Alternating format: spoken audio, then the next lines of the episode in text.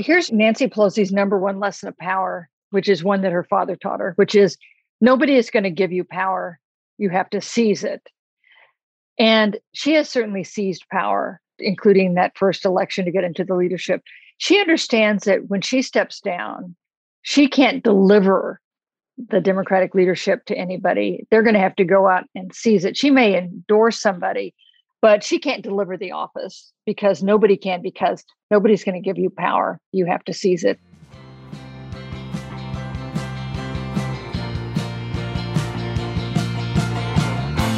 This is Sarah and Beth. You're listening to Pantsuit Politics, the home of grace filled political conversations.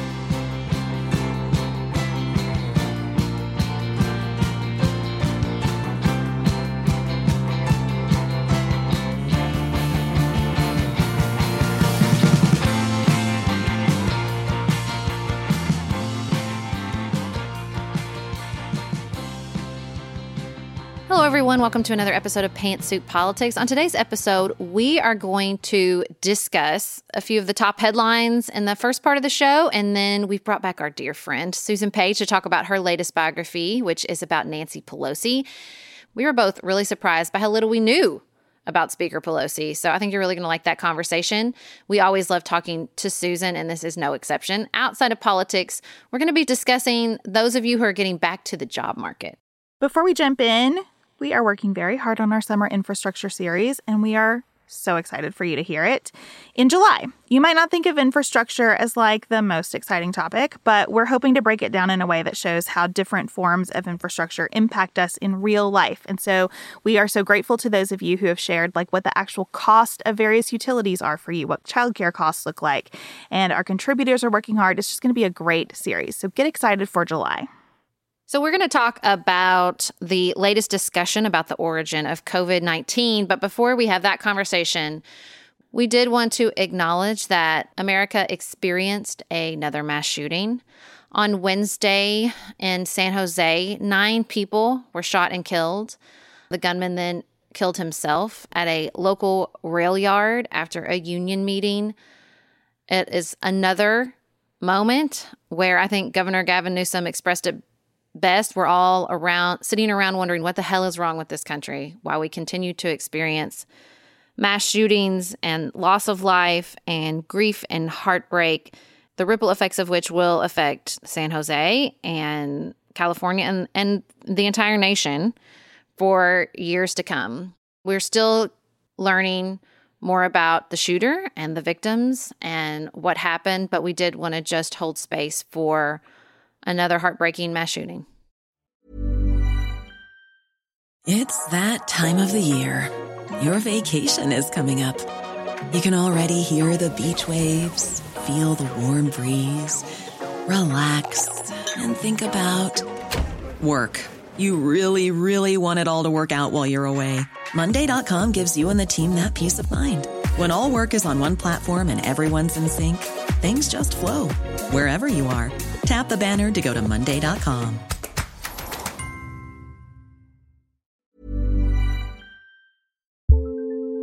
Do you want a bra that's sexy or a bra that's comfortable?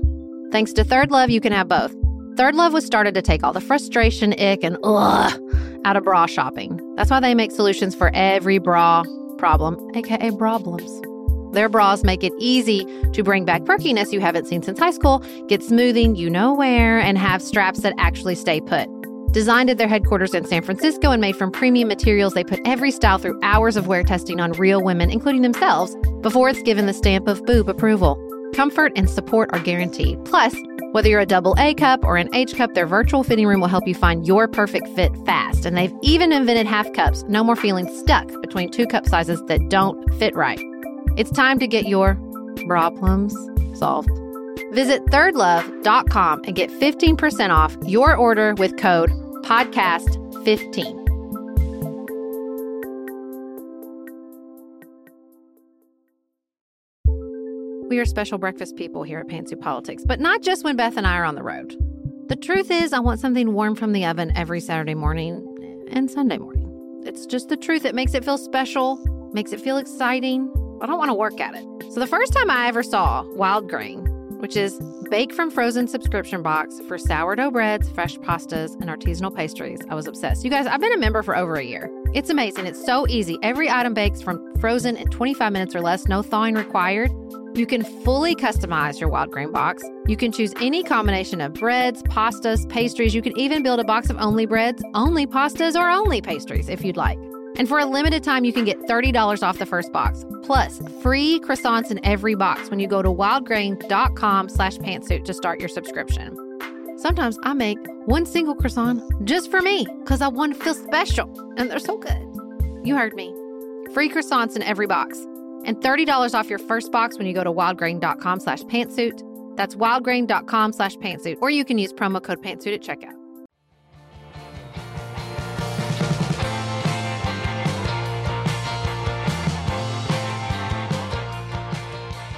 Sarah, I know that you've been talking on the morning news brief about renewed interest in the origins of the COVID 19 virus. And renewed seems like the wrong word. I don't know what the right word is because there are people who have cared about this from the very beginning.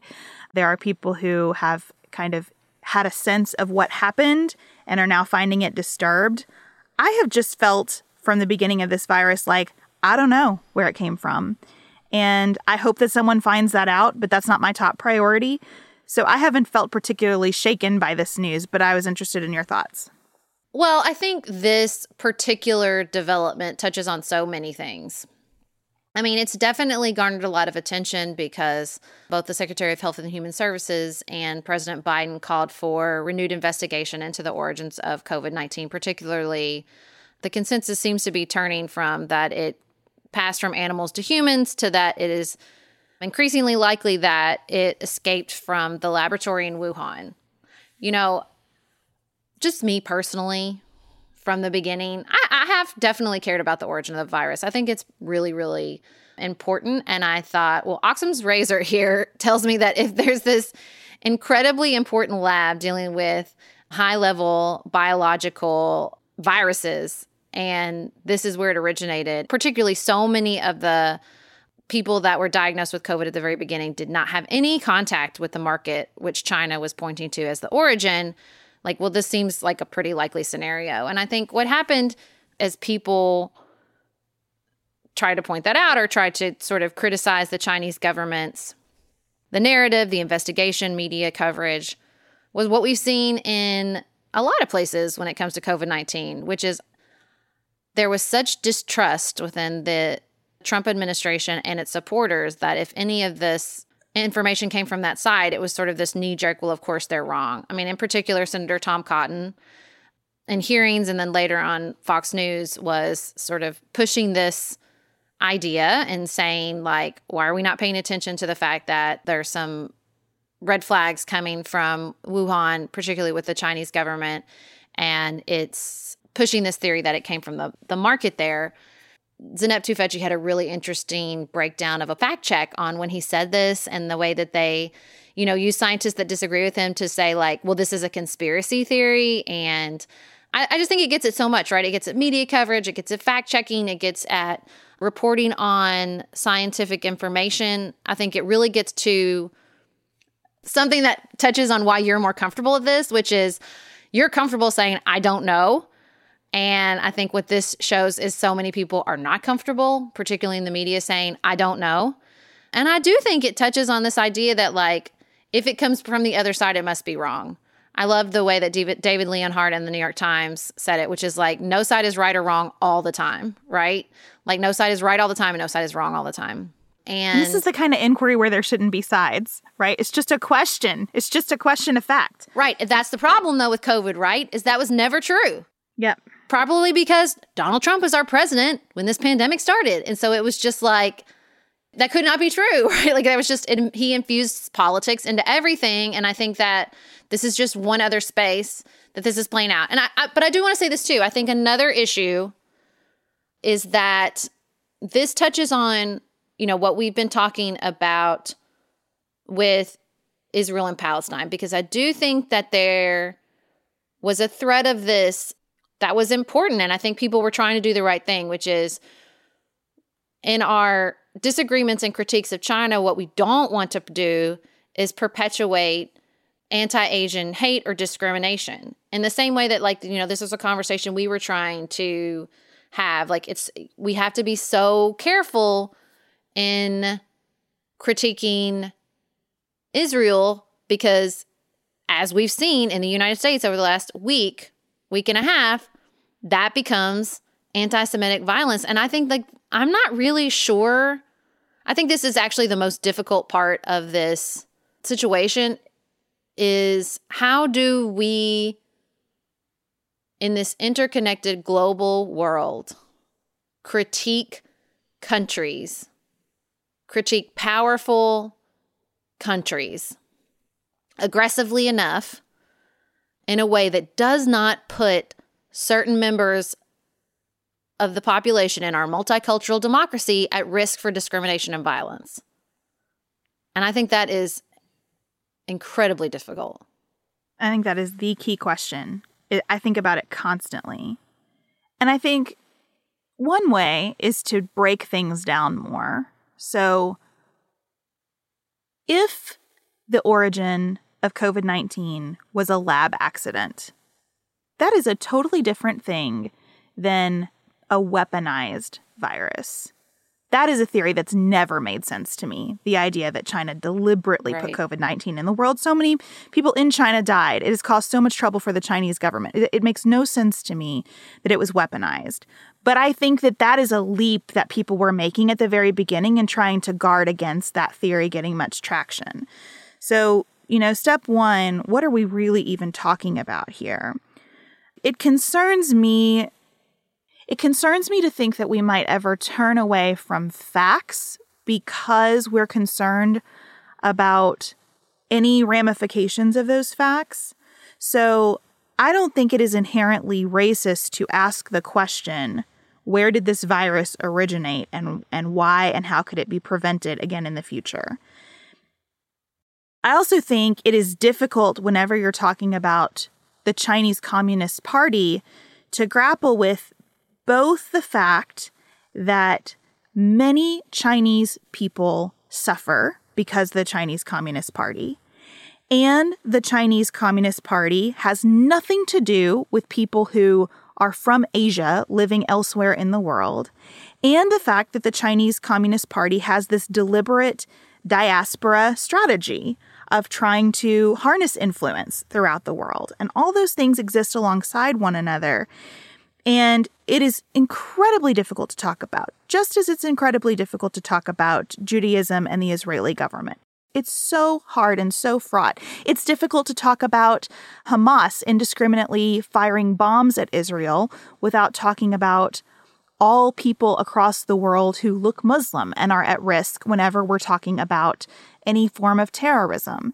And and all of that is so unfair and so wrong. And when we think about just the acts of hatred that follow any of these stories, I don't know. I don't know how to find the root cause of that other than thinking about just this fundamental, overwhelming loneliness and sense of disconnection from other humans that I worry so many of us feel. And I don't know what to do about that, um, other than keep attempting to do our best to say, okay, what is true? And then what do we make this mean after we've ascertained that it's true? And a lot of times that puts me back into the place of saying, I don't know, which is, you know, I appreciate you saying I'm good at that. It is the hardest lesson that I've had to learn in my life and one that the universe keeps teaching me over and over and over again in big things and in small things. It is so much better to say I don't know when I really don't because there are enormous consequences to theorizing and then trying to kind of make your theory true. I mean, I will say that I think the reason I think it is important to learn the origins of COVID 19 and the reason I've always been interested in sort of, I want to know the truth mm-hmm. is because, you know, one, so that we pay attention to what happened and, and prevent it from happening to other labs there need to be changes at these labs because I do think it escaped. I don't think it was, you know, released as a biological weapon.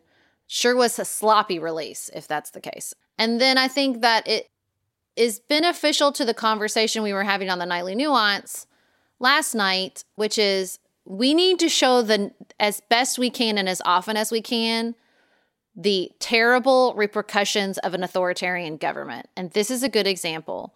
They try to hide it, they tried to cover it up. People lost lives as a result. They do not allow scientists and institutions to function independently and transparency. And this is what happens as a result. I'm not saying that something like this couldn't happen in an American lab. Accidents happen. But what made it dangerous was the, the government's reaction to it and the fallout from those decisions. And that needs to be articulated.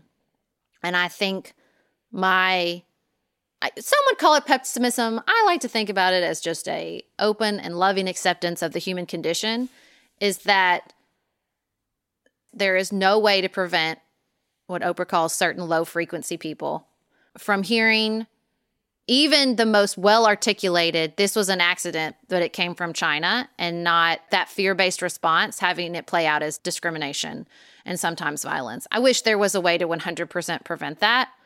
And I think there's lots of things we can do to make it harder.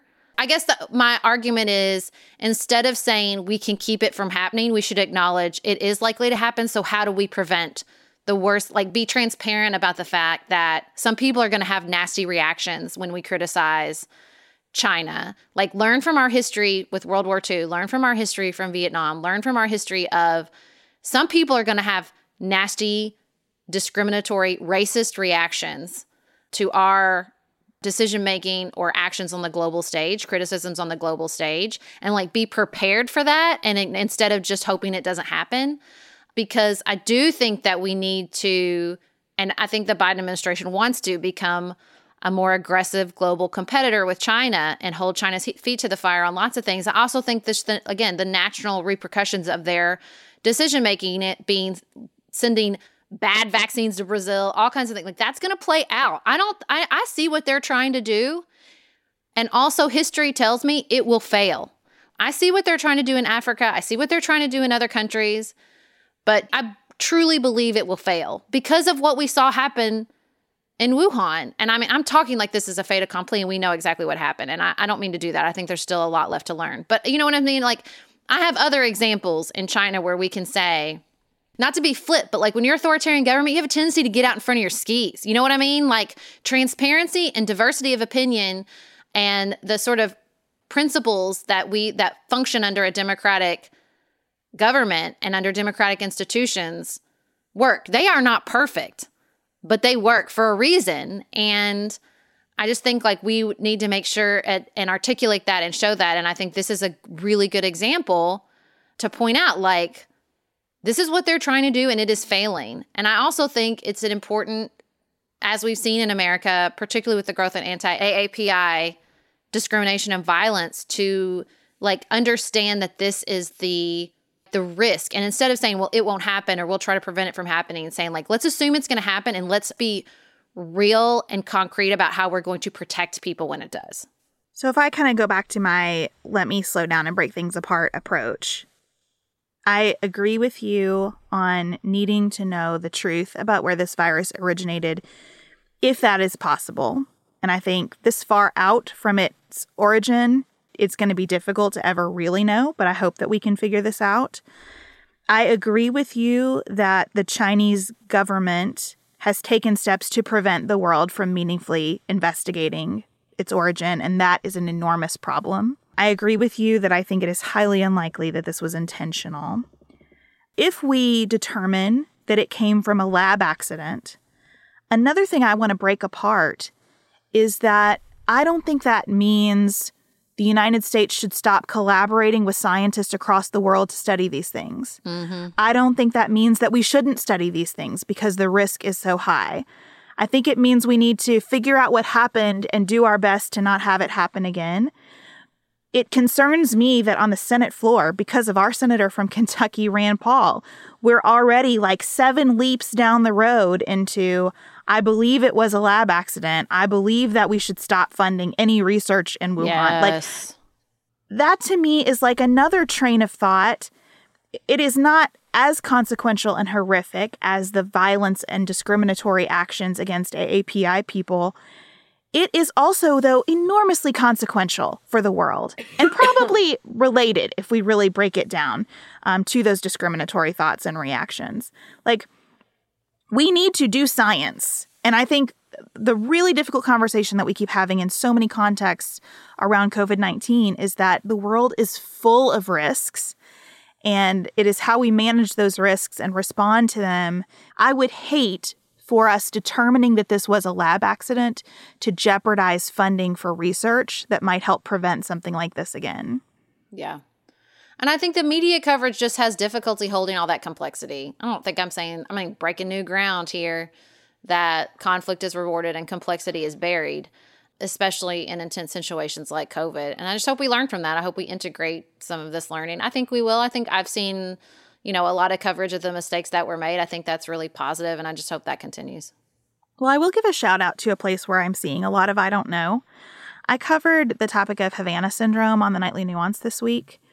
Havana syndrome, if you're not familiar with that term, relates to a condition that is coming up for diplomats and CIA personnel and just government officers across the world in different posts, but primarily in Havana, Cuba, in Uzbekistan, in Russia, and in China where people report just a very weird set of symptoms. One person called it immaculate concussion. It's like a oh lot oh of what gosh. happens if you got a concussion but but there was no actual impact. And there are theories about it being microwave rays that have been weaponized. There are theories about it being some kind of sonic weapon. But I have noticed that almost every news outlet that I've read that's covered this has said like the headline and halfway through the piece and at the end we just don't know. We don't know who do, who is doing it. We don't know why it's being done. We don't know how it's being done. And it has struck me how unusual that is and how healthy it is. It's disturbing. It doesn't feel good, right? You, it's very very unsatisfying. But I really appreciate the care with which that story is reported. Next up, we're sharing our conversation with journalist, biographer, and Washington bureau chief for USA Today, Susan Page, about her new book, Madam Speaker. Just finished A Court of Thorns and Roses and craving another fantasy world to devour? Dipsea's got you. Dive into spicy enemies to lovers' tales or embark on an epic romance between immortal fae and sworn foes. They've got fantasy romance stories perfect for your morning walk, late night, or long bath. Dipsea is an app full of short, spicy audio stories. They bring scenarios to life with immersive soundscapes and realistic characters.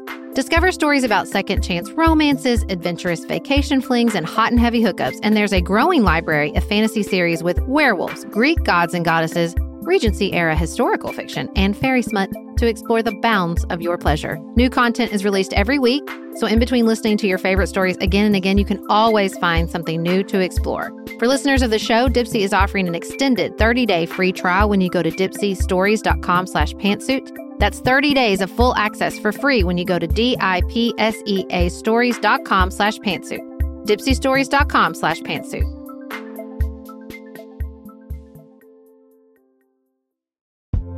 If you're looking for a very quick salon quality, but not salon priced manicure, Olive and June has you covered. We've talked about Olive and June's Mani system before. It has everything that you need for a professional manicure in one box, salon grade tools, your choice of six polishes. Those polishes are going to last you for seven days or more. The cost breaks down to about $2 a manicure. Olive and June also has press ons if you want. What I love though is that Olive and June each season is coming out with new colors, and I just got a set of spring and summer colors in quick dry polish. And they say this dries in about a minute. It seemed dry to me in about 30 seconds. It was not kidding about being quick dry. I also love the light colors in this set. There is a huge range. My favorite one is called Kitten. It's like a pinkish gray. The quick dry polish gives you full coverage in one or two coats. It lasts for more than five days, and it is offered in more than 40 cruelty free and vegan polishes. Olive and June just understands what's happening in our lives, that we need to move quickly, but we want to look great and feel great and have fun in the process. Visit oliveandjune.com slash pantsuit for 20% off your first system. That's O L I V E A N D J U N E dot com slash P A N T S U I T for 20% off your first Mani system.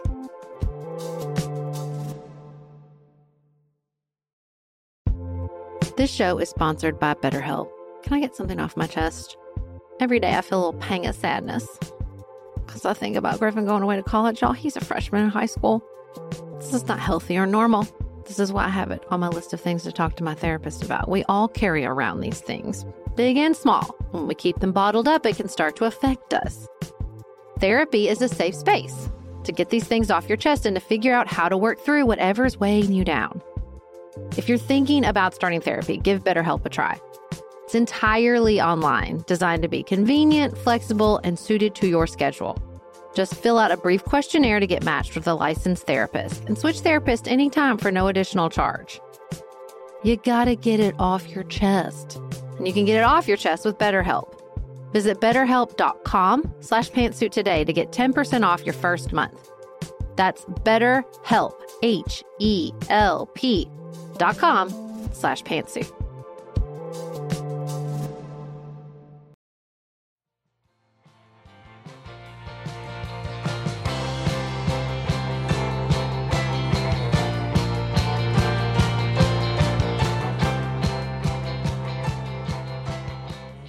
We are delighted to be here again with just one of our favorites, Susan Page, who has written another amazing biography. We had you at one of our live shows when you wrote that biography about Barbara Bush, which is one of my favorites and I recommend all the time. And now you've done it again with Nancy Pelosi. Welcome back to the show.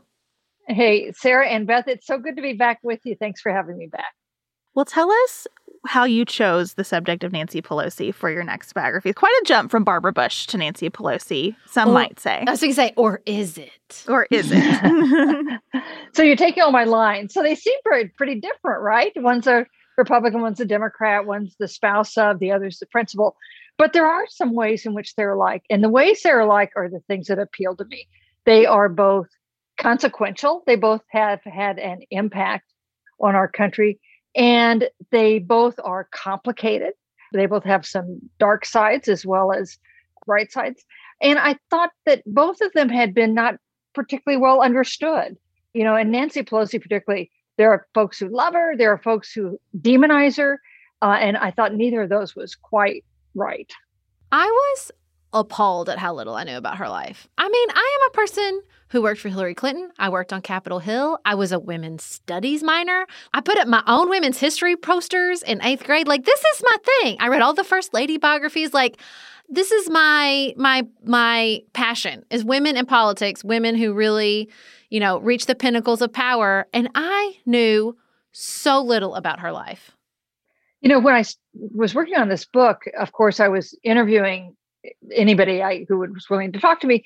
And I was surprised by the number of people in politics who had worked with Nancy Pelosi who did not know that her father was this larger than life political figure himself, the three term mayor of Baltimore, and somebody who instilled a lot of lessons in his only daughter. And so you are not alone in not knowing very much about Pelosi's background. I mean, she keeps it pretty tight. Do you think she keeps it close to the vest on purpose? She's like the worst interview. Well, have you ever have you interviewed Nancy Pelosi on No, your podcast? Because you you definitely should. I'm sure she would do it. So you should ask her. But I'm telling you, she's a really tough interview because she's guarded and she's incredibly disciplined. It's hard to get her to say anything. She didn't walk into the interview. She's very private. She's actually kind of shy, which you wouldn't Mm. think about a politician who's been in power for so many decades. Uh, all those things make it hard to like break through to get what she might not want to tell you or to understand some of the internal forces and impulses that have made her so effective as a Mm. politician. It was striking throughout the book to see all of the artifacts that you reached for to try to better understand her. And I loved it when you would say, My son bought this on eBay, you know, and, and would just kind of tell us about that process. I wonder what was really surprising to you or super challenging as you were going through that kind of exercise. Well, I loved finding stuff that hadn't been found before. And it was also, you know, we were just talking about how she's a tough interview. The most effective thing I did in interviewing Nancy Pelosi was bringing to her things I had found that she didn't know about. So, for instance, her mother, who was this remarkable figure, her mother, who was called Big Nancy, Nancy Pelosi had to leave Baltimore to get away from being called Little Nancy. Her mother, Big Nancy, was her uh, father's political organizer. She was uh, ambitious and restless and smart. She was uh, a risk taker. She loved to play the ponies. And it all, she was also, as it turned out, an inventor. She invented this machine, this little aluminum machine to give women facials. And she filed patent papers at the US Patent Office for this machine. So I went to the US Patent Office uh, and found the patent papers her mother had filed. She had never seen those before. And as you mentioned, one of my kids went on eBay for my birthday last year and found an actual one of these machines called Nancy D'Alessandro's Beauty by Vapor. And he bought it for me for $34 uh, for my birthday. First of all, I want to raise sons that thoughtful. That's just a very strong son gift on a birthday and like know what you're working on to that level of detail. I'm very impressed. You give me your parenting tips later. I was struck, speaking of her mother, you know, her mother was this organizer. She was really the ground game and the favor file that she kept. If anybody came in and they needed something, then that's fine and we'll help you. But then your name goes in the file for the next time somebody needs something. And I thought about one, you make the point that San Francisco is really the most sort of like that sort of big city political system like you see in Baltimore and Chicago and New York. Like San Francisco has that that set up more than other cities on the West Coast. And also, you know, the thing I knew about Nancy Pelosi always and forever is that she's a phenomenal fundraiser. And I think it was an easy narrative to say like that's how she rose to power she raised money but t- I think two things are true about that favor file and i want to hear what you think about this like that it one you kind of have to be running that kind of ground game to run that to raise that level of money. Like you know what i mean? Like you have to know favors and in connections and networking to raise that level of money. And also that to keep the caucus in line and to be able to accomplish what she's had to what she's been able to accomplish as leader both as majority leader and just leader of the party you're also working that favor file constantly not just in fundraising but in political organizing and campaigning candidate recruitment and I just think it's such an underappreciated political gift. And, and, even back to when she was raising that, it was her mother that was doing this, right? Like it wasn't that her father. Her father was the charismatic one, but the power lay mostly in that favor file. Well, she was delivering the votes when he was running for election. And she would, uh, Big Nancy would sit at this desk in the front room of their home in Little Italy, a small townhouse that now a cousin lives in, still in the family. And people would sometimes be lined up on the sidewalk outside to come in to seek favors. And from the time she was a little girl, little Nancy would be seated by her mother taking notes on these cards so that they could both take care of what the constituent needed, but also keep a record of it. And they would use that in a couple ways. Later on, when somebody down the road had a favor that they needed that maybe a previous recipients could help on, they would go back and get that person who had gotten a favor to pay it forward, in effect, to help out somebody down the road. But they also would make sure that person was turning out for a political rally and certainly turning out on election day and certainly voting for Tommy the Elder D'Alesandro. What I kept thinking about in the favor file chapter, which was one of my favorites, was how Nancy Pelosi has become such a nationalized figure. I had just been reading the day that I read that chapter an article about how in local races right now, statewide races, nobody's running against Joe Biden. Republicans are running against Nancy Pelosi. And I thought, how odd that she was raised in such a hyper localized version of politics and has become this national symbol. Yeah, but she, but it's as Sarah was saying, it's the same thing, right? Doing the running the favor file for constituents in Baltimore is exactly the same thing as running a favor file for Democratic members of the House uh, who you're trying to hold together in your caucus. But it's you are certainly right that she's become a nationalized figure on both sides. She's somebody who unites Democrats. She was the face of the Democratic opposition during Trump's presidency. But you know, she unites Republicans too. Mm-hmm. And as much money as she has raised for Democrats, Republicans have raised off her name for Republicans. Before we move on from her raisin, as we say in the South, in Baltimore, I was struck by the story of the death of her brother before she was born of pneumonia. And I was struck by that because the same day I was reading the New York Times morning brief, and David Leonhardt was making the point that public health breakthroughs are essential and so important, but it is really the government who distributes those public health and makes them widely available and that her brother and her family was caught in this in between time when the the scientific breakthrough was discovered but not available. And i wonder how much of that generation and even maybe back to like barbara bush's generation like how much they have taken in that insight, even subconsciously, that they were in the the lag, right? The lag between we knew things that could save the life, but we couldn't get to them because the government hadn't gotten them to us yet, and how much that plays in their conception of public service and and serving and governing.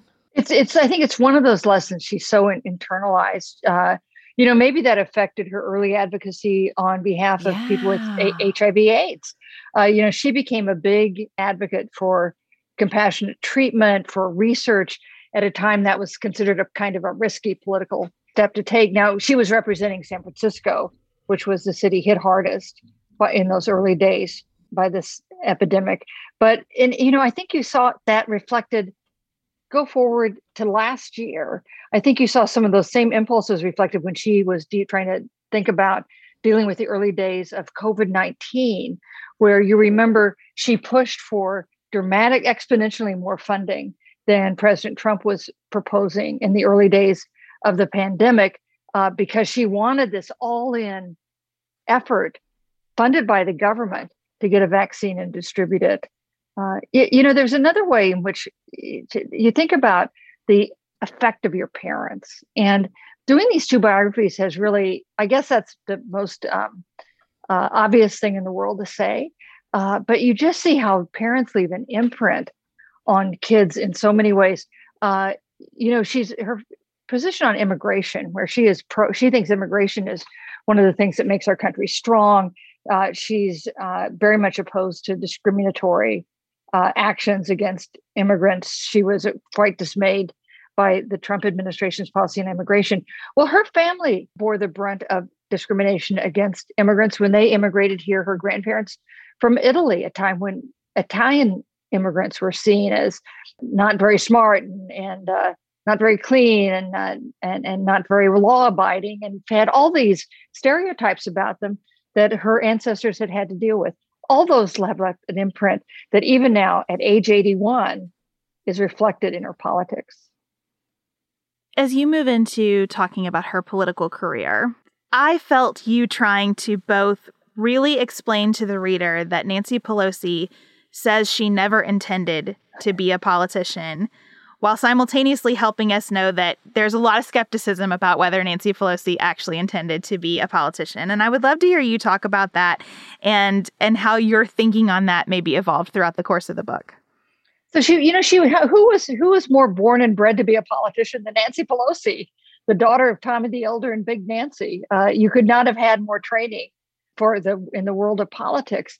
But you know, I in a way I take her at a world word. I think it's generational. Mm-hmm. I think that mm-hmm. neither she nor her parents ever thought she would run for office. She could be an advocate, she could raise money, she could do the kind of organizing her mother did. But the idea that she would do what her father did was something that required a leap of faith that it took her a long time to make. And I think, like many women of her generation, she only took that leap of faith when another woman encouraged her to do that. There had been some male politicians, including Mario Cuomo and Jerry Brown, who had urged Nancy Pelosi to run for office before she did. But it was only when Sala Burton, who was San Francisco congresswoman who was dying, it was only when Sala Burton called her in and said, I think you should run for my seat when I die.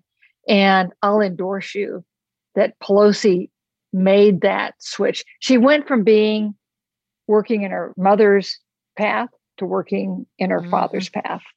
Well, because she stayed political. You know, she was raised to be a political animal, and she was, you know, even when she was raising a lot of children. She had, as she will tell you, she had five children in six years. And I don't want to skip that phase of her life because I think it is also like you see it in so many areas of her career.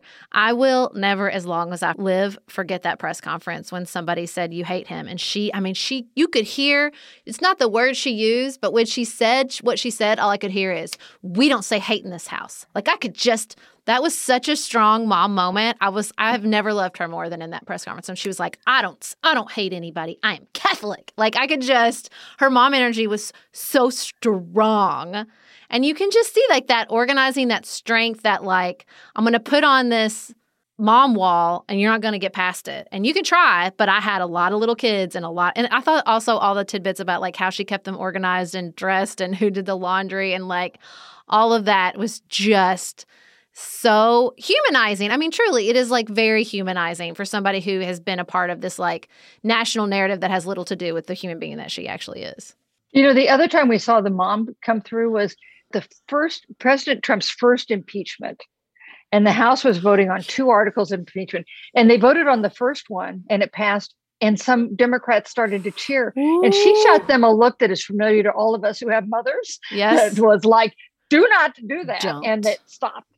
It's just amazing. I love it so much. I just think it's such good it just shows that exactly like you said like the skills are wide and varied when it comes to being as a politician that's as good as she is right? And as like her skills are very diverse. And i think the generational component like i totally agree. We were talking about this earlier and i said you know my grandmother's 84 i am very close to my grandmother. The idea that my grandmother as a child was thinking about running for Congress. I mean, you might as well have said she was planning on being an astronaut. Like it just was out of the realm of possibility at that age.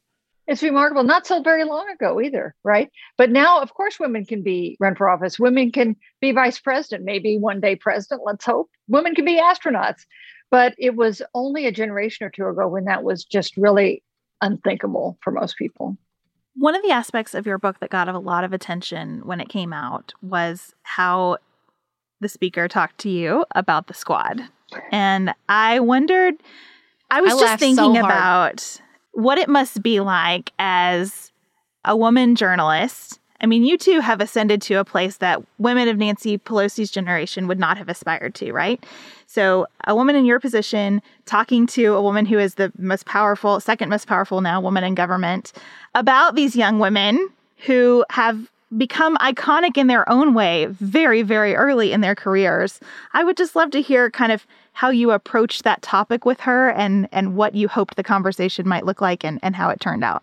So that was uh, but first I just have to say she would dispute one thing in your question, which is she would dispute that she is now the second most powerful woman in American politics. The first because branch. when someone said that after Kamala Harris was elected vice president, Pelosi made the point that the Speaker of the House has a lot more power than the Vice President. Mm-hmm. The Vice President's power is derivative. So she, she is now one step, uh, Kamala Harris is one step closer to the presidency uh, in the line of succession. But Pelosi, I think, would say she's still the most powerful woman. I like and respect that politics. clarification. I take it. so the this interview, I said that she's a tough interview. This was the best interview I had done with her until one I did it about three weeks ago, which was a little better. But in terms of getting her to be candid, this was great because she was so mad that she put down let down her guard. She it was this interview, one of the interviews I had for the book. I had ten in all. Happened to be on the day that the a dispute with the squad just blew up. Uh, it was a dispute over the squad defecting on a vote on immigration, and then there was some back and forth, and uh, Alexandria Ocasio Cortez's chief of staff then posted a tweet that characterized some uh, House Democrats, compared them to those old Southern Democrats who had blocked civil rights legislation for so long. That is a really inflammatory charge to make, especially against a Democrat, a fellow Democrat. And so when she came into the interview, she was still all wound up from this fight that she just had in the Democratic caucus. And so I started to ask her about it. And she became uh, actually then annoyed with me uh, because she didn't really want to talk about it. And she said, you know, it was nothing, it was Democrats being Democrats. I then quoted something she had said, which is I said, Does the squad understand the difference between making a beautiful pate and making sausage? and the point that Pelosi had been making with that comment was that wouldn't it be nice? We'd all like to make a very nice fine pate, but most of the time we're making sausage up here, which is kind of messy and coarse, and sometimes you leave blood on the floor. And she said, Yeah, they don't understand the difference between that. And when they want to get something done, maybe they will. And then she said, Some people, and here she was quoting Dave Obey, who had uh, once been chairman of the Appropriations Committee. She said, As Dave Obey used to say, some people come here to pose for holy pictures and say, see how pure I am. And other people come here to get something done. And it was clear that she thought the squad was posing for holy pictures And even though Pelosi is a devout Catholic, that was not intended as a compliment. hmm Well, here's where I'd like to ask you about. You know, she has a relationship within the Democratic Party, and I think her point is a good one. And I think, well, before I ask about her relationship with the Republican Party, I do want to ask about leading the Democratic Party because as I was reading and thinking about her leadership from San Francisco, from this incredibly liberal district, which is basically, you know, you, once you have the seat, you have the seat, right? And I thought, this is kind of a weird dynamic we've set up for parties, right? Is the people who lead them are sort of the people you need to be there for the long run in a very safe seat.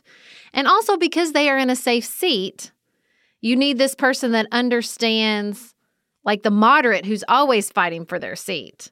It's this very weird dynamic within a party. And I think you see it with like AOC and Abigail Spanberger. This like, but she does, despite the fact that she's in this incredibly safe district and, beca- and she's managed to become leader, leading the Democratic Party with members from all over the country.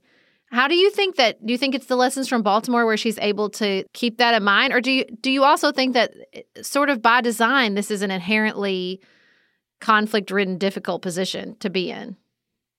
Well, of course, when Republicans say she's a San Francisco liberal, they're right. Yeah. She's from San Francisco and she's really liberal. Uh, but she's also a Baltimore pol. You know, she's also her her father and her mother's daughter. And Pelosi understands that if you want to be speaker, that is, if you want to hold the majority, you need to elect people from swing districts where it is very toxic to say you're for defund the police or you're for the Green New Deal or you're for Medicare for all. Those are liberal policies that will not fly in some of the districts that you have to win. And one of the things that annoyed the squad and others in the most progressive side of the party is that Pelosi has been very protective of those moderates. She calls them the majority makers. Mm. And sometimes at rebuking more liberal policies that she probably would support herself in her heart, but she thinks it politically not the right thing to do. And Pelosi is Pelosi is never posing for holy pictures, right? Right. Pelosi is never trying to show how pure she is. Pelosi is focused on what can I deliver. One point of dispute with some of the most liberal members is that Pelosi would take half a loaf over no loaf any day. And if you can get the whole loaf, that's great. But if you can't take half a loaf, and not everybody in her caucus would agree with that. Mm. She has had the opportunity through two impeachments, which I'm sure she would have preferred to have different opportunities, but through those two impeachments, she's had the opportunity to elevate the profile of a number of members of her caucus. And I would love to hear your insights on her strategy in choosing those impeachment managers. I thought that part was so interesting. Where like they didn't even know until they showed up in her office, and she's like, "Okay, it's you. You're up." I know, wasn't that wild? Uh, and she didn't consult with anybody. There, there was no question who was going to pick them, the impeachment managers, which was this huge plum because you were going to be at the center of historic events and you were also going to be on TV day at night. So there's nothing about that that members of Congress of either party wouldn't like to to have. She she said that every there were 200 Democrats who wanted to be impeachment managers. You know, there are only like 220 in the House, so that's just about all of them.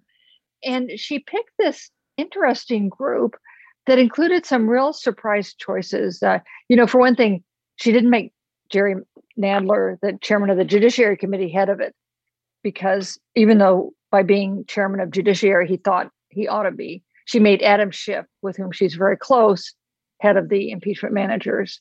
Behind the scenes, she kept she would call him, refer to him as the general. And then she chose this very diverse group, this very deliberately diverse group that included some people who were pretty prominent. because You know, Zoe Lofgren, who had been eh, worked on impeachment as a staffer in the Nixon impeachment and had been around for the Clinton impeachment. So she had a lot of experience. But she chose some people who were surprising. She chose Jason Crow, who was a freshman Democrat from Colorado who had opposed her election as Speaker. But he had this great history, military veteran, JAG officer. Uh, she thought he would be good. She put him in this very plum job.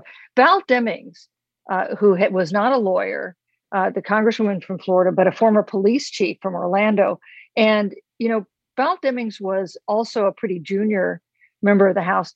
And by putting her there, giving her giving her the platform of the impeachment hearings, Val Demings first was on the short list for Joe Biden's running mate, and now has launched a Senate campaign against Marco Rubio. And that is due, at least in part, to Pelosi giving her that opportunity as an impeachment manager. You, you know, I in the book I would compare it to Ocean's Eleven, which is a book movie I really like, and how uh, George Clooney picked all these people with different particular skills uh, for the heist, uh, and Pelosi was kind of doing the same thing. Well, and what's so interesting is you have other, you know, stories where she, somebody like opposed her, and then they couldn't get a meeting. They couldn't get a thing. It's like it shows you like it's really it's political. It's not about ego. If she thinks the politics make sense, the politics make sense. If you were opposing her just to oppose her and the politics didn't make sense for you or anybody else, she's going to remember that too. Like, I just think that's so interesting because, you know, both picking somebody who opposed her and then that poor woman from Nevada who couldn't get anything until Harry Reid came and prostrated himself, you know, like it's just fascinating. And Harry Reid had to beg three times. It took him six years to get this new congresswoman from Nevada on the committee she wanted on because she had the offense of not voting with Pelosi in a leadership in a leadership fight. You House Democrats understand that you do not want to cross Nancy Pelosi. One I uh, understand uh, that, and I'm not yeah. in the House. One uh, Politico reporter described her as an iron fist in a Gucci glove. And that is like the perfect description of Nancy Pelosi because she does have a Gucci glove. She does know how to run the favor file. But when she needs an iron fist, she has that too. Well, and that's why I want to ask about the Republican, her relationship with the Republican Party, because I thought that the interviews, you know, John Boehner and a couple times you like people made the point look, she holds responsibility for the polarization too. There were times when it might have benefited the country for her to work with the other side, but it did not benefit her party, and she chose to benefit the party and not, you know, not make out or reach out or do the compromise or whatever the case may be. And that she, you know, that iron fist comes down on the Republican Party pretty pretty often as well. You know, I think that's true. Now nobody's saying Pelosi's responsible for polarization, but she's operated effectively in a polarized world. And John Boehner told me there were times when he wanted to lower when John Boehner was the Republican speaker, there were times he wanted to lower the rhetorical temperature and that she would not follow suit. A top aide, former chief of staff to George W. Bush, told me the same thing that George W. Bush, you know, in 2007, when Pelosi was first elected speaker, and it was the first time she was on that chair behind the president for a State of the Union address. You remember George W. Bush came and made very gracious comments that it was the first time in history any president had said the words, Madam Speaker, and he talked about her dad who had served five terms in the House. And Bush thought that Pelosi never reciprocated, mm. that the, there was an opportunity to have a more productive relationship than they had. I will say that the places where Nancy Pelosi learned lessons of power, Baltimore and San Francisco, you did not need to work with Republicans. Yeah. These were both Democratic strongholds. You had right. to worry about the Democrats who might challenge you, not about work, building bridges with Republicans. And in some ways, I think her career reflects that training. Well, especially it it surprised me in those early chapters. I think that occasionally I succumb to this romanticized view that America hasn't always been so polarized. And when you told the story about her refusing to take an elephant from someone, because she knew what that was. I just I thought this is a good reminder that we have always had strong tension between these parties. Yeah, that was when she was just a little girl, and her father on election day took her to a polling place, and a polling worker tried to give her a little stuffed elephant, elephant, a toy, and she wouldn't touch it. She understood that elephants were not to be, you know, embraced in any way.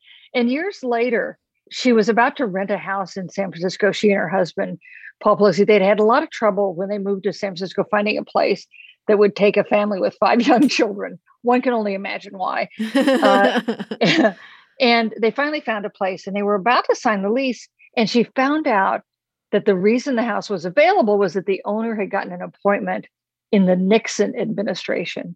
And she backed out.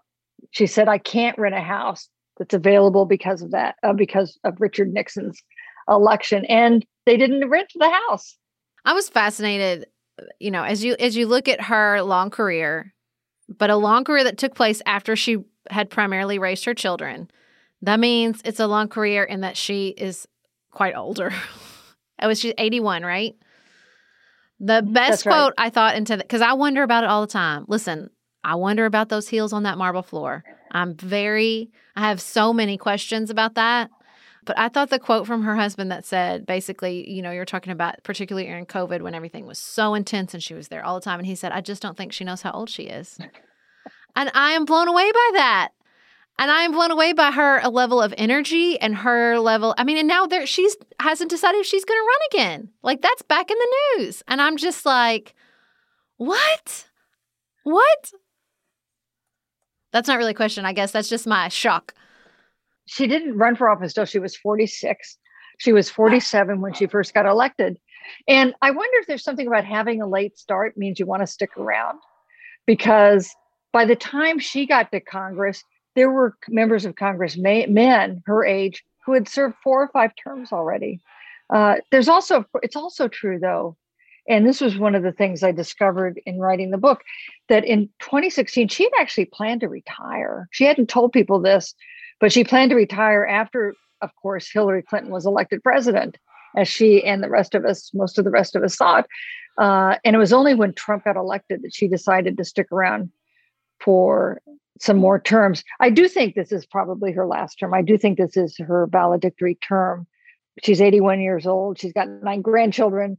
Uh, she might possibly want to start wearing something besides those stiletto heels. I found more understanding for the longevity of her career, though, in that story about Sally Burton. When you're asked to run because someone is dying, I think that might change your perspective on this is a thing that you retire from earlier than you know the the late stages of your life. That that story was really helpful to me in a number of ways. Yeah, it's in, it's interesting. It, there's really a relationship among women, don't you think? Mm-hmm. And not that we don't have men who are our friends and who we rely on as mentors and all that. I'm not saying that, but I think there is something there is something special about your relationship with women who have carved a path for you, and also women who are peers uh, who form your support group, your group of girlfriends, and for your relationship at my exalted age with younger women who are just getting started. So, if this is her final term, that means that the Democratic Party is facing the ending of an era and some big decision making. I'm wondering all these interviews and all this reporting, what do you see as the future? Who do you see as her successor? Here's Nancy Pelosi's number one lesson of power, which is one that her father taught her, which is nobody is going to give you power. Mm-hmm. You have to seize it. And she has certainly seized power, including that first election to get into the leadership. She understands that when she steps down, she can't deliver the Democratic leadership to anybody. They're going to have to go out and seize it. it. She may endorse somebody. Uh, I don't know if she will or not, but she can't deliver the office because nobody can, because nobody's going to give you power. You have to seize it. That said, you know, she's pretty close to Hakeem Jeffries, the congressman from New York, who is a member of the leadership, who was she named as an impeachment manager. That's a sign of how of her high regard, uh, and who would be, be himself. She was a groundbreaker as the first woman. He would be a groundbreaker as the first person of color to lead one of the parties in Congress. But there are a couple other prospects. Uh, you know, Karen Bass from California, and some surprises. I bet there'll be a candidate from the left side of the party. Yeah. Um, it'll be it'll be a battle, and whoever gets elected, they're going to be different from Nancy Pelosi, right? Yeah. Uh, they're going to have different strengths and different weaknesses, and probably face a different landscape because it is more likely than not that Democrats will lose control of the House next year, so they'll be back in the minority. Well, and it'll be shocking if it's as long of a term as hers, like as long of a to keep that position of power for as long as she has. I would be really shocked if somebody can maintain that. You know, it'd be historic. She's the, had the longest tenure of any leader uh, since Sam Rayburn. Wow. And one thing that struck me was people say Nancy Pelosi. If you said Nancy Pelosi to somebody, who is she? They'd say she's the first woman to be Speaker of the House. And that is true.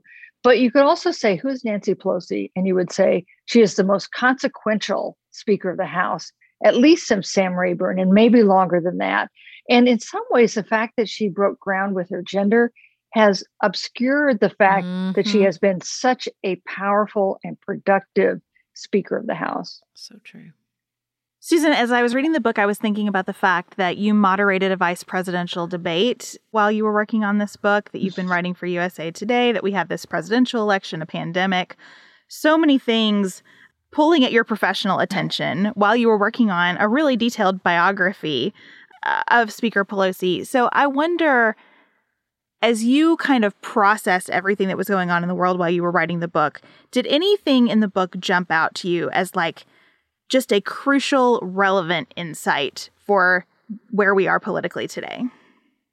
You know, uh, Pelosi has a couple favorite sayings. One is, nobody's going to give you power, you have to seize it. Another one is, don't agonize, organize. And this is something she started saying after the only race she ever lost. She made a bid in 1984 85 to chair the Democratic National Committee. She thought she was going to win. She thought she ought to win she probably was the best candidate after a campaign that was just full of sexist attacks. She lost. And at the end of that, she said, Don't agonize, organize. And at that point, she just ignored obstacles in her way and plowed ahead. And that has been these four disruptive years with President Trump. I think that's been good advice. And just in general in life, when you feel overwhelmed, uh, you're not sure you're going to make it through, don't agonize. Organize is probably pretty good advice. Well, thank you so much for coming on and talking with us about Nancy Pelosi and your insights about consequential women in American history. Just keep them coming. Do you know who your next biography is going to be about? Well, I'd like to do another one, but I, I haven't settled on a topic. So, do you have any suggestions? Oh, this is the moment in my life I've been waiting for. That the biography I want to read. I gotta, I gotta think about it. What about you, Beth? Who do you want to read a biography of? Well, I would like to read a biography uh, on Ambassador Swanee Hunt for sure. Mm. I think her life is so interesting, and and we know her to be such a lovely human being personally. I think that would be fascinating. I would also read a Susan Page on Condoleezza Rice in a hot second. yep, yep, that's a good one. That's a good one. I don't know. I have to think about it. I will. I will submit my suggestion. I'm gonna have to ponder this a little bit. Who do I really? Who am I really intrigued by? Yeah, send it to me anytime. There are a lot of, you know, there are a lot of interesting women out there who haven't gotten their due. Yeah. Well, there's all that that new podcast about Lady Bird Johnson. I, I'm going to be honest. I was not giving Lady Bird her Johnson her due. The fact that she was talking to him that much, I would never have guessed it. Never ever had guessed what they're like revealing with all that audio. Yeah, that's a Julia Sweig. That's a really good book. Yeah. Well, I would say with Condoleezza Rice, just to make my pitch, your criteria of consequential, dark and light sides, interesting, not well understood. I think yeah. she fits. I'm just saying. Yeah, that's great. Have you now? Have you guys interviewed her on your podcast? No, we haven't.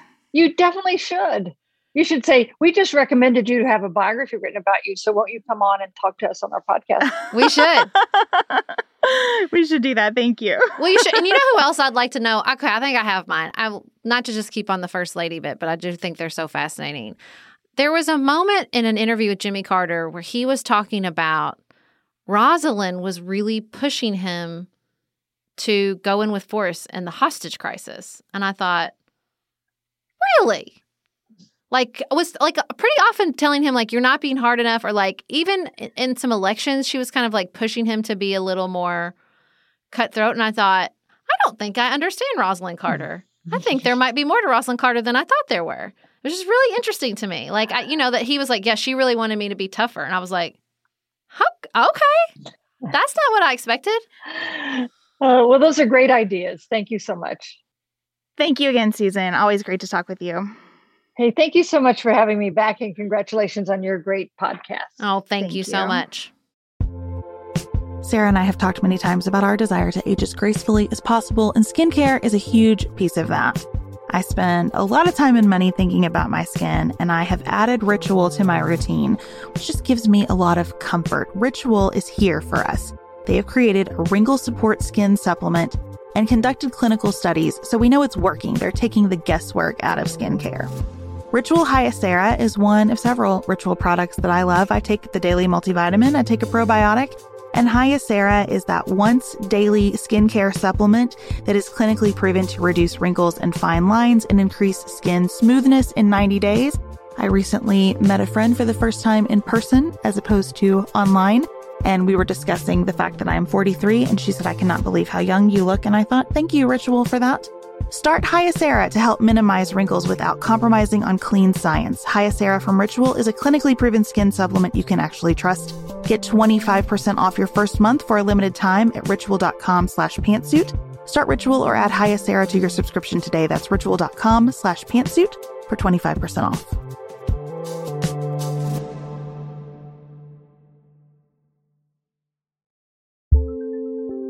There's not much worse than a dry itchy scalp. Also, when you get your hair colored and then it does not last as long as you and your stylist discussed.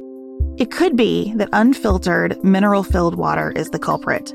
Hard water is a leading cause of damaged hair and dry, irritated skin, and about 85% of the United States uses hard water, filled with dissolved minerals and added chlorine. That's where Canopy's new filtered shower head comes in. Canopy, known for their beauty hacks and reimagined humidifier, has revolutionized the filtered shower head. Dermatologists recommended this unique three stage filtration system greatly reduces contaminants and odors in your shower water, leaving you with healthy hair and glowing skin. Best of all, the Canopy filtered shower head is hassle free. Installation is a breeze, and its unique quick release filter replacement feature allows for seamless filter replacement unlike any others on the market. Go to getcanopy.co to save $25 on your Canopy filtered showerhead purchase today with Canopy's hassle-free filter subscription. Even better, our listeners can use code PANTSUIT at checkout to save an additional 10% off your Canopy purchase. Hurry, your hair and skin will thank you.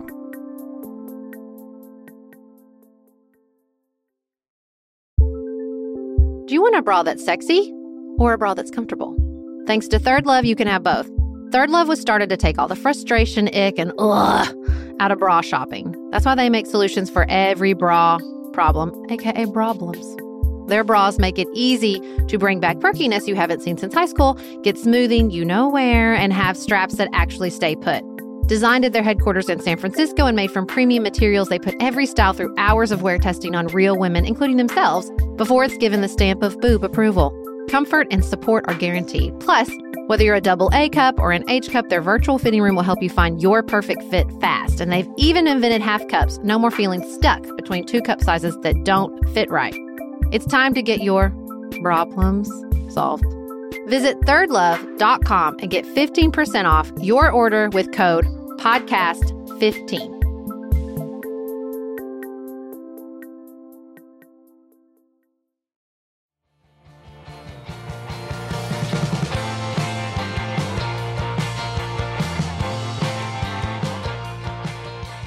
Thank you so much to Susan. We love having her on the show. Beth, you've been having a lot of conversation on Instagram about re entering the job market. Lots of anxieties and questions out there in our community about that journey.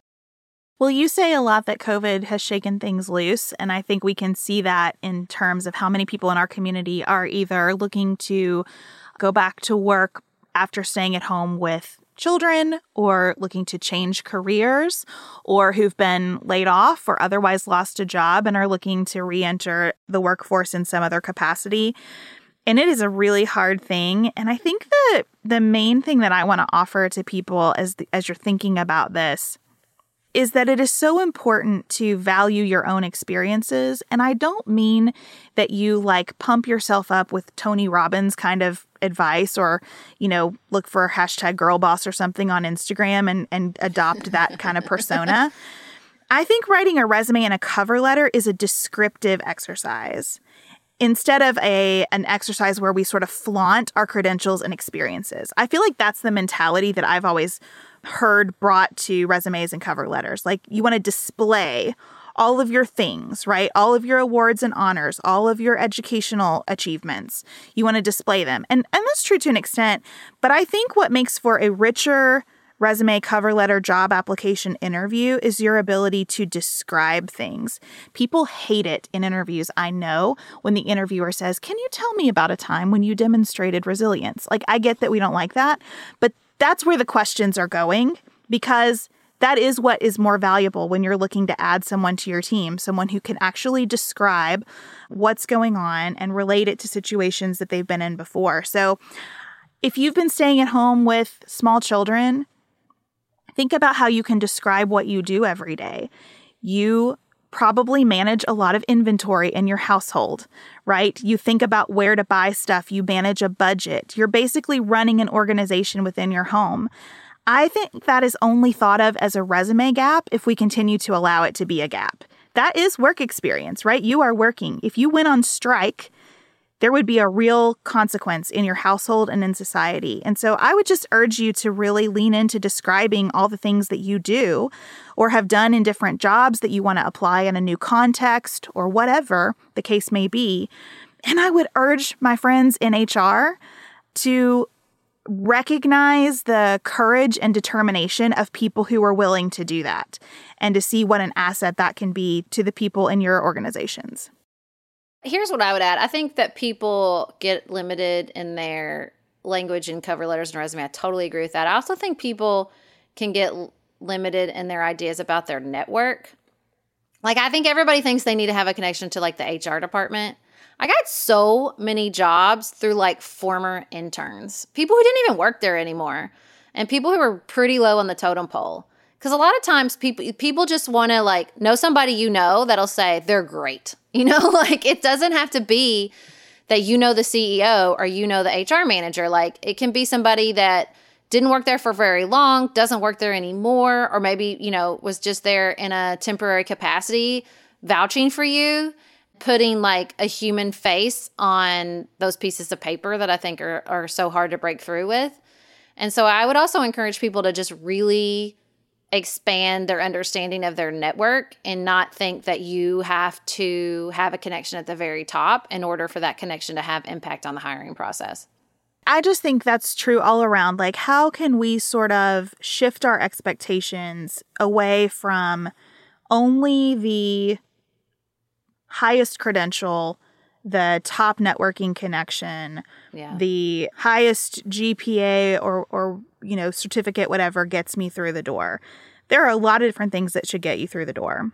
And the doors need to be made bigger all the time. And so I think we have the opportunity in our audience to think on both sides of this question. How do I make the doors bigger if I'm a gatekeeper to hiring mm-hmm. in my mm-hmm. organization? And if I'm looking for a job, how do I really describe what I am good at and why I'm good at it? And how do I do that without apologizing for taking time to, you know, create new humans? and help my family or take care of an aging parent. Like, I just think instead of having holes in your resume, you should just describe what you've been doing during that period of time. Because surely, if we've learned nothing else through COVID 19, it is that every human has a story, mm. and those stories are valuable, and you bring so much good into the workplace. I would much rather know about your two years managing your child's physical need and all of the skills that you acquired shuffling medication and researching to understand what's going on and reaching out to experts. I would much rather hear about that than see a two year gap on your resume between the last time you worked and now and have no discussion of it. And you don't have to go into detail that is like personal and painful. You, you don't owe anybody that story, but I don't want you to apologize for that story. And I especially don't want you to go into a job interview feeling like you will be done a favor if someone hires you after having done the most vital work in our society. Totally agree. Thank you, everybody, for joining us for another episode of Pantsuit Politics. We will be back in your ears on Tuesday. And until then, keep it nuanced, y'all.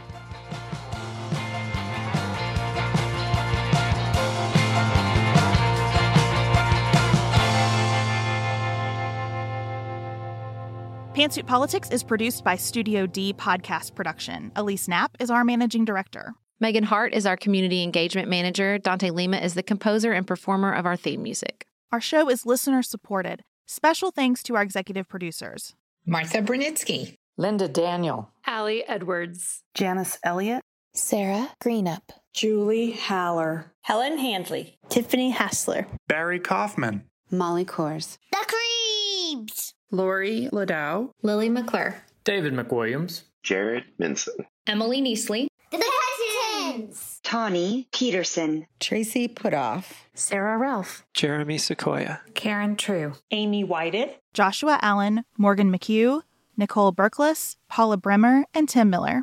To support Pantsuit Politics and receive lots of bonus features, visit patreon.com slash pantsuitpolitics. You can also connect with us on our website, pantsuitpoliticsshow.com, sign up for our weekly newsletter, and follow us on Instagram at pantsuitpolitics.